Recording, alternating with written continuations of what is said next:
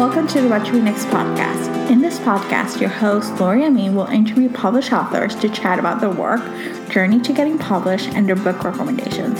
If you share a passion for books and always looking for your next read, then join us. Welcome to the Next podcast. Today's guest is Kate Bateman. Her latest book is The Earl Mine, which inspired me to start reading all things historical romance, and as you know, it's been such a treat. In this episode, we chat about her writing process, her journey to publishing, and finally around a book of relations. Now let's get to the show. Hi, Kate. Welcome to What to Read Next podcast. Hello. Thanks for having me. So happy to have you here. So tell us a little bit about yourself. Okay, well, I didn't start out writing historical romance, or in fact, any any romance at all. Um, before I moved to the US, which was about seven years ago, I was a history geek. I was uh, antiques appraiser, so I, I used to have an auction house for 15 years, and um, I was a sort of fine art valuer and appraiser, and I used to be one of the antiques expert on some of our UK TV antique shows as oh well. So kind of like a bit like the Antiques Roadshow, not the Antiques Roadshow, but a couple of shows like that in the UK. So That's amazing. History was my first love, and then I my husband's job brought us here to the US for a couple of years, and I honestly thought it was a couple of years, like two or three years.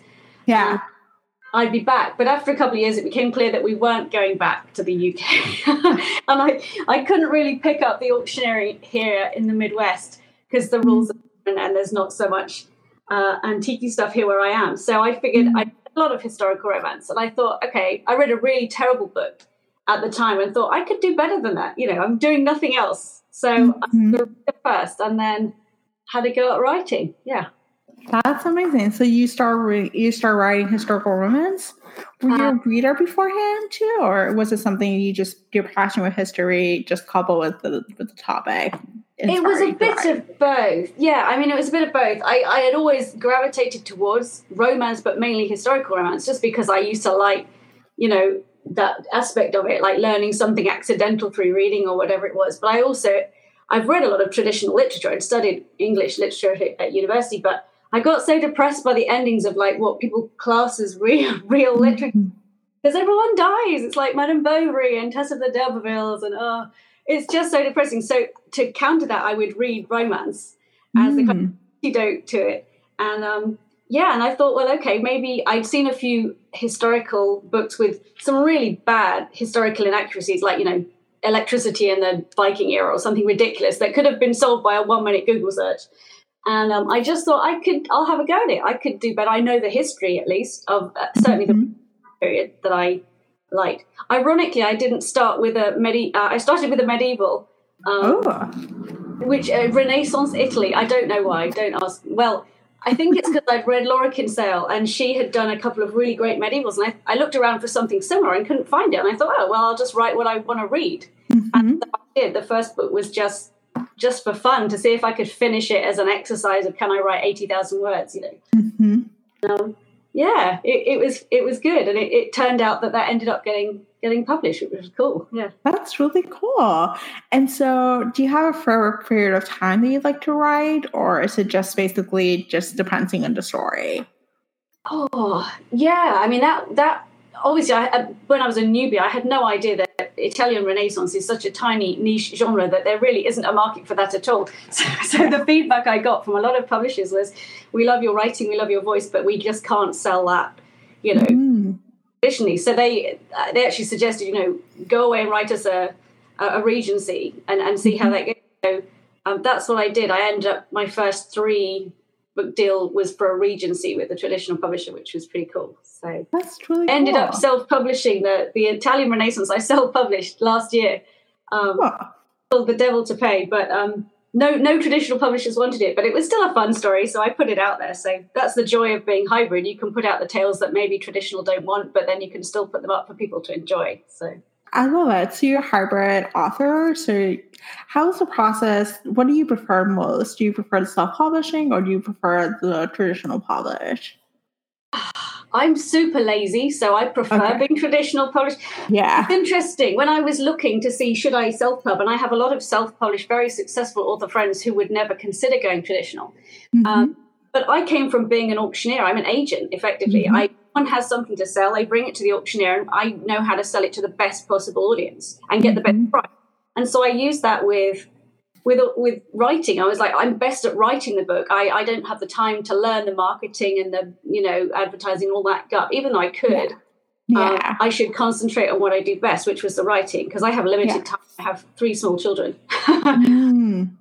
So I thought, yes, I would prefer the exposure that I could get with if I could get a traditional deal, just to start off with, and that's why I I chose that route. Even though obviously you give away a percentage if you have an agent and an editor, that you do give a certain percentage of what your earnings are. Mm. But you know, it's a percentage of some sales as opposed to I could self-publish and no ten people would buy the book and I'd get hundred percent of very little. So Mm. that was the way I looked at it. And I was super lucky to get a, a traditional deal in the current market. I, I'm very aware that that's, um, you know, I'm very lucky. I'm very grateful for that. hmm Yeah, it's, the current market is definitely one of those interesting places to be. But I think it's interesting that you have dabbled both ways and you still you're able to navigate both. You have the options as opposed to being just traditional published and then having a book that you really love, but that's not been bought and saying, you know what, it's okay to just self-publish it and get you know find the audience and i think within the romance community there's a lot of indie um, self-publishing authors who do really well yeah, absolutely. And and that is the freedom. I mean, uh, as much as I love traditional publishing, it is a very narrow tramline of what they will take on. And there are everything. You just have to find them. You know, if you want the most obscure, weird, out there plotline, someone's going to love it. If you write it well enough, someone's going to love it. And that's the joy of indie publishing is you can. I mean, the, the last one I just self-published was a part of an anthology, and it was a Egypt set Regency with sort of slightly supernatural elements or paranormal elements, which was a new for me. But I had such fun writing in Regency Egypt, which not many traditional publishers would would be interested in. That they Mhm. prefer London ballrooms and what have you. Um, so it was kind of I like being off the beaten track. I mean, um, even my first three strictly straight regencies, I I kind of pitched them as being London based, but actually the first one was mainly in France, the second one was mainly in Spanish Peninsula, and the third one was in England. But I sneaked that one past my editor before she really kind of went, "Hey, hang on a minute, this is not this is Napoleonic, not Regency. Well, they're the same." oh my Um, god I was quite sneaky with that. So yeah, I kind of, I- I think there's a lot of sameness about the traditional historicals. You know, you're either in medieval Scotland or you're in Regency London, and Mhm. unless you can find something really fresh to say about it, I don't want to just rehash those ideas. So that's where I get these ridiculous, outlandish plots. You know. I love it. Yeah, I love the fact that there's indie publishers who pro- provide, you know, a different different take on a different time periods, different places, and different ideas, and that's what makes it unique. That there's a variety of books to read, as opposed to just stick to just what's traditionally published. It's just like we just see era or Scotland or just specific time periods. For you know, there might be some other diversity within their genre. Yeah, I mean, I was the, looking at my, my bookshelf right now, and I've got quite a few really unusual historical romances on there, or just romances in general. But Mhm. the overarching theme is they're all, yeah, they all have slightly more interesting twists on a traditional trope. So, yeah, I think that's it. Love it. Let's talk about your writing. Do you follow an outline or do you see where the story leads you? It's the whole plotter or pantser. I'm getting much better at plotting just because it saves me a lot of chopping when I've finished. Um, I Yeah. tend to write long.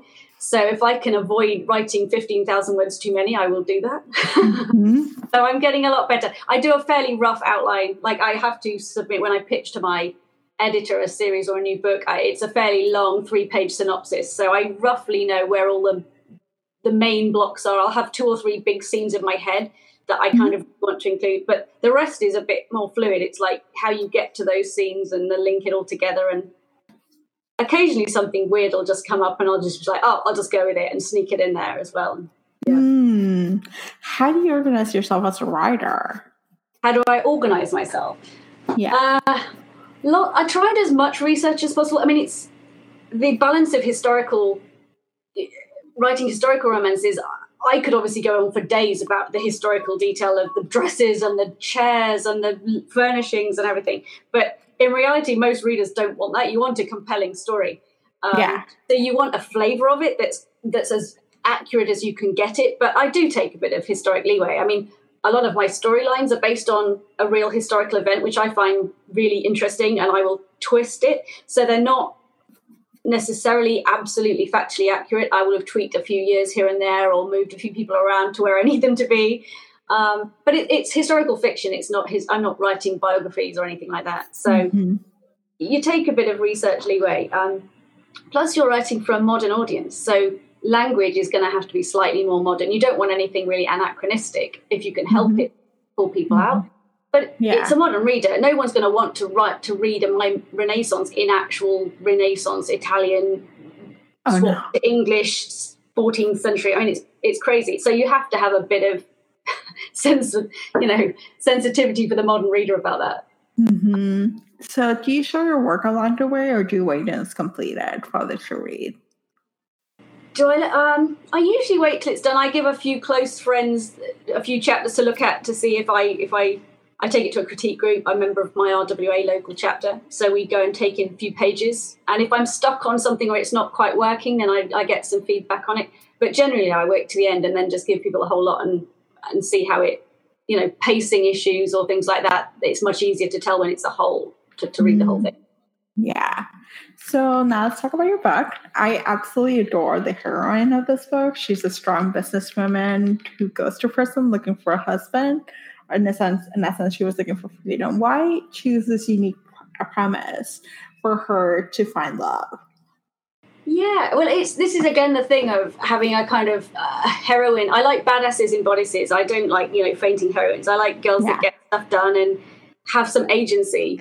And it's very difficult within the sort of restraints of historical fiction because mm-hmm. there were some things they could and couldn't do. But I figured her money would give her a bit of a bit of leeway to maybe mm-hmm. do outrageous things. And I just thought, you know, what what would I do? That she's clever. She must be able to think of a way around this problem of trying to do it. And um, I think years ago I had actually read there's like a like a, a a Woodiwiss or somebody like that who there's an old school historical romance that has some kind of them meeting in prison and I it didn't end up the way this story goes but I kind of like that idea as a first meet in prison where you know it was a fun premise that that was the only sort of scene I had when I when I sort of started to plot that book was that would be a great meet cute so to speak um, and it kind of went from there. Yeah. Yeah, it was a unique meet here. I was like, okay, she's going to prison, and then she's gonna go someone who's gonna die, and then it turned out that he didn't die, and then there's like the whole story that unravels with it. Um, but I found it such a unique meet cute at the same time. I was like, it made sense for her to try to be a widow so she can have the freedom to run her business, to do the things that she wanted to do without having to hold, be held back by a husband.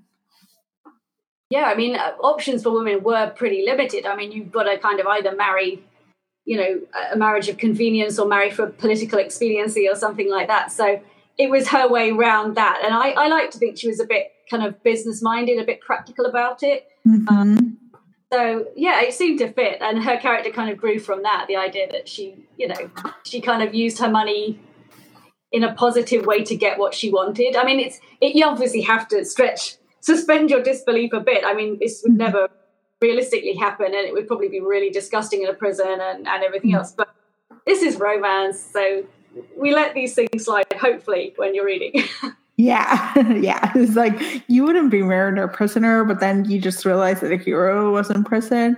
So let's talk about the hero. What inspired you write him as a character? You know, he, he has his own mystery, he has his own family issues. He was a unique hero that he was he had to overcome different actions to get her. Yeah, so he has a lot going on. I mean, obviously, he's. I thought it was quite a funny twist to have him be the one that's poor and kind of twisted into an arranged marriage. Mm-hmm. That's usually the that's a trope flip with the woman is usually the one that has to no choice. Um, and yeah, I, the heroes I write they're not full on alpha heroes. I I don't seem to write them. I really like competence and clever and witty and snarky heroes who are also ridiculously sexy. So that's how they all seem to end up. Um, so yeah, I thought he was quite funny. He's a bit of a uh, I suppose maybe a beta hero. I don't know, beta hero. He's not full out, you know, yeah, he's caveman. Yeah, he's not. He was like he he trusted her. He gave her her spirit. Like he was actually yeah. I would say he's a beta hero, which is great. I think it's um I think he lifted her up as opposed to trying to push her down. He admired that she had money and that she had her freedom. So yeah. Yeah, and I think for me that's what I find the most attractive is that they match each other rather than, you know, control one another or there be physical you know strength between them. I, I like mm-hmm. the fact that they are you know a really a truly confident strong guy will let a woman shine and do her thing if he is not the best in that situation. So that mm-hmm. to me mm-hmm. really really attractive. So that's that's ended up in my hero Benedict. He was quite fun. I love it. So we had a Bow mystery and how the couple came together to accomplished a mission. How much research did you conduct to get this part right? The whole Napoleon escape and you know the submarines and the different things that chronometer and all the different historical tidbits that were that yeah. Well, that that was a classic case of you know that was the one historical real event that I just saw. That's just so amazing that it can't possibly be true, and it really was. Mm-hmm. I, I, genuinely had no idea there were even submarines in the Regency period until I I read the true uh, account of this this guy who uh, it was actually an American Fulton that that invented it for the French, and then the French mm-hmm. let it the British stole it back effectively and borrowed borrowed him in inverted commas to work for them. Um, so it's classic wartime skullduggery, and I just thought then it, there was a real plot by this guy Johnson to rescue Napoleon from St. Helena.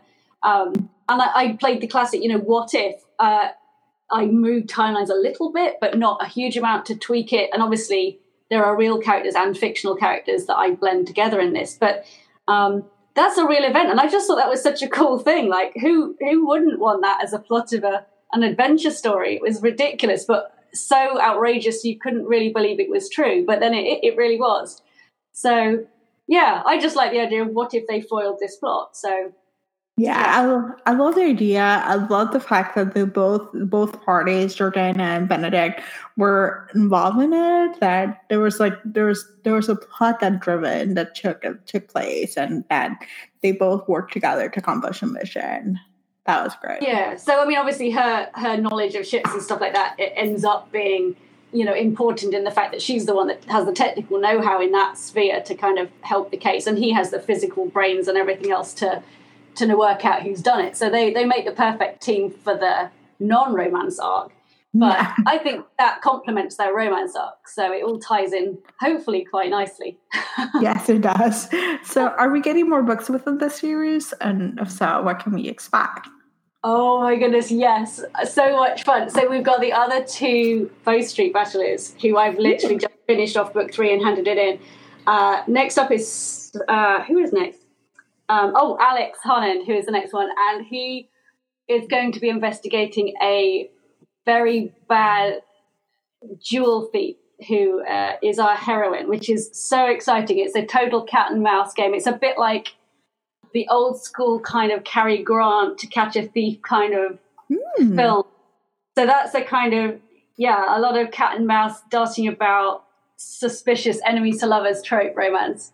Mm. Um, which is so much fun to write. And then the, the third one is um, Sebastian Seb, and he, again, going with ridiculous plotline. We've got uh, the heroine is a Russian princess who's faked her own death, obviously, and is hiding out in London. Hmm. So um, that's a different one again. That's a forced proximity trope and a kind of bodyguard type protect me trope. So yeah, they're, they're a lot of fun. I, I, I actually prefer the next two books I'm even more excited about than than this L, much as I love this L. So I'm, I'm hoping they're not out till next year, but I'm hoping people will like them just as much. I'm excited. Yeah, I've absolutely adored this book. And like I told you before the before the show, this book was my first historical romance, and I came with low expectations, and it blew me away. I was like, "This is amazing!" so, hooray! Historical romance is great. Yes, I'm so jealous. You've got so many of the classics that you can go and read for the first time. I mean, I'm, I just wish I could do that again. I have a couple on my keeper shelf. Well, I have like five keeper shelves, but um, yeah, Oh, please let me give you a massive list of things that you've got to read. Yay. Yes, please do. So I've been reading the Bridgertons um, because of the Netflix show, and I'm just adoring them. So if you have historical romance recommendations, um, just send them my way. Oh, absolutely. So yes, Julia Quinn is obviously the queen of the uh, kind of Regency romance. There, she's very sweet and very witty and charming, and the family are great. So yeah, I'm a big fan of hers. Um, my stuff ends up to be a little bit more crazy and probably a bit hotter in terms of steam factor. Yes. yeah, and a bit more kind of kick-ass badasses and bodices, you know, yeah. adventure rather than rather than just straight drawing room manners and polite, you know, flirting. But um, yeah, there's a whole range of crazy sauce out there that you can enjoy in the historical genre. So I love it. So now let's get to a round of book recommendations. It's an opportunity for you to share what with our audience what they should read next. So, what is your favorite genre? Uh, I think I'm going to have to say historical romance to read as well as write. Although I do read a lot of other things, but, but um, I don't read historical romance when I'm writing it because I tend to find that it's just very easy to get distracted or to try and act, you know, pick up someone else's voice unintentionally or whatever. So um, I take a break, and then when I finish my own book, I just have two weeks of just reading everyone else's, which is hmm. lovely. It's a lovely holiday. Oh um, my gosh, that's amazing. Yeah.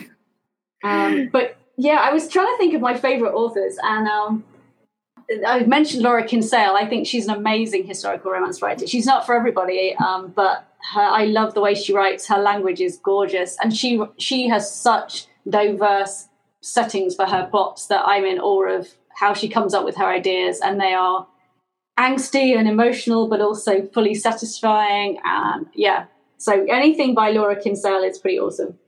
Awesome. I'm buying some books from her, so thank you. so, so, what are your top three favorite books of all time? Oh my gosh. So, this was, I don't even think this is a fair question. It's like choosing my favorite child. I know. Uh, so, I'm going to clarify with three romance books. Okay. Um, so, probably to start off, I would say Georgette Heyer, because she's a the grandmother of historical romance, and that's kind of what my gateway romance got me into it. So there's a book called These Old Shades by Georgette Heyer, which mm-hmm. a swoon worthy, sarcastic, cool Duke as a hero. So and a feisty redhead as the heroine. So I think probably that was my my gateway drug would be mm-hmm. Georgette Heyer, These Old Shades. Another one would be Connie Brockway, who is, she's not written that many books, but she wrote a book called As You Desire, which is an Egypt set historical, which mm. is unusual. And it's got like an Egyptologist like a hero who's a bit like an Indiana Jones type, and the heroine is also uh, into Egyptology, and it's it's gorgeous and it's beautiful, and I love it, and it's super romantic. And then the last one would be yeah, Laura Kinsale. I would choose Shadow Heart of hers because that's medieval. It's again it, Italian medieval. The hero's an assassin. I know it's so unlikely. The heroine is a member of an opposite uh, like a feuding um, family, so they're enemies to lovers, and but they have to work together, and that's just so good. That's so good. Mm, I'm buying that book. Thank yes, you. it's got it's slightly it, it's slightly old school. I mean, I suppose it doesn't date particularly well. There's a few questionable actions by hero and heroine, um, but yeah, it's still fantastically well written and interesting. So go for that one too. Yeah. I love it. What has been a book that you read this year that you loved? Oh, well, I was thinking about this, and the one I keep saying is The Hating Game by Sally Thorne. It's a contemporary, but have you read that one? It was yes. amazing. It's amazing. It's such a good hate to lovers uh, trope, but it's still like it's so good. Yes. so that I read that like on a long weekend, and I was supposed to be camping with a whole bunch of friends and family, and I literally didn't speak to anyone for two days because I had to finish it. And yeah, the whole pining and UST, like the unresolved sexual tension, was amazingly well done. So that for people who never read romance but want a gateway, I give them that and say you will like this. Come on. Yes, yes. I'm looking forward to the movie. There's a movie coming out. Um, their production, I think, like early next year. So we might. I know, I know. I hope they don't ruin it. Like, there's always that expectation of what you've got in your head is not going to translate well I enough. I hope they do it justice. That's I hope so too. I hope that they have the chemistry to do this hate to lovers, you know, trope well done. So Yes, yes, definitely. Tell us where we can find you online. Oh, well, all kinds of places. So my website is a good place to start. That's um, kcbateman.com. Um, I'm on the usual Facebook, Twitter, uh, Instagram. Not very well on Instagram. Twitter's my main thing, and Facebook. Uh, BookBub, Amazon. Find my Amazon page. That's probably the best thing for all my books.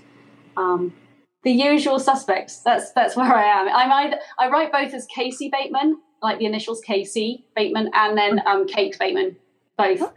Um, just because different publishers wanted two separate names. I don't know why. It makes things very confusing. But um, yeah, so I, I, am two people, uh, but I am the same person, and you still get the same the same writing with both. So yeah. I love it. Yeah, I'll be going back to your backlist, which I'm excited.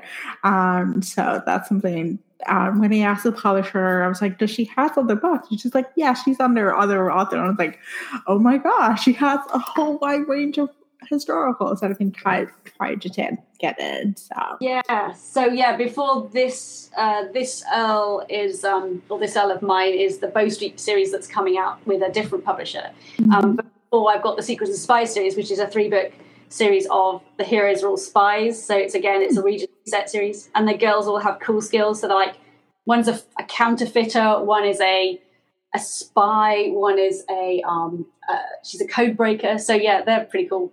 And then, yeah, I got a couple of others. I got the medieval, the Devil to Pay was my Italian Renaissance. That just was up for a, a Rita. That was nominated for Rita this year, which is pretty Congratulations. Cool.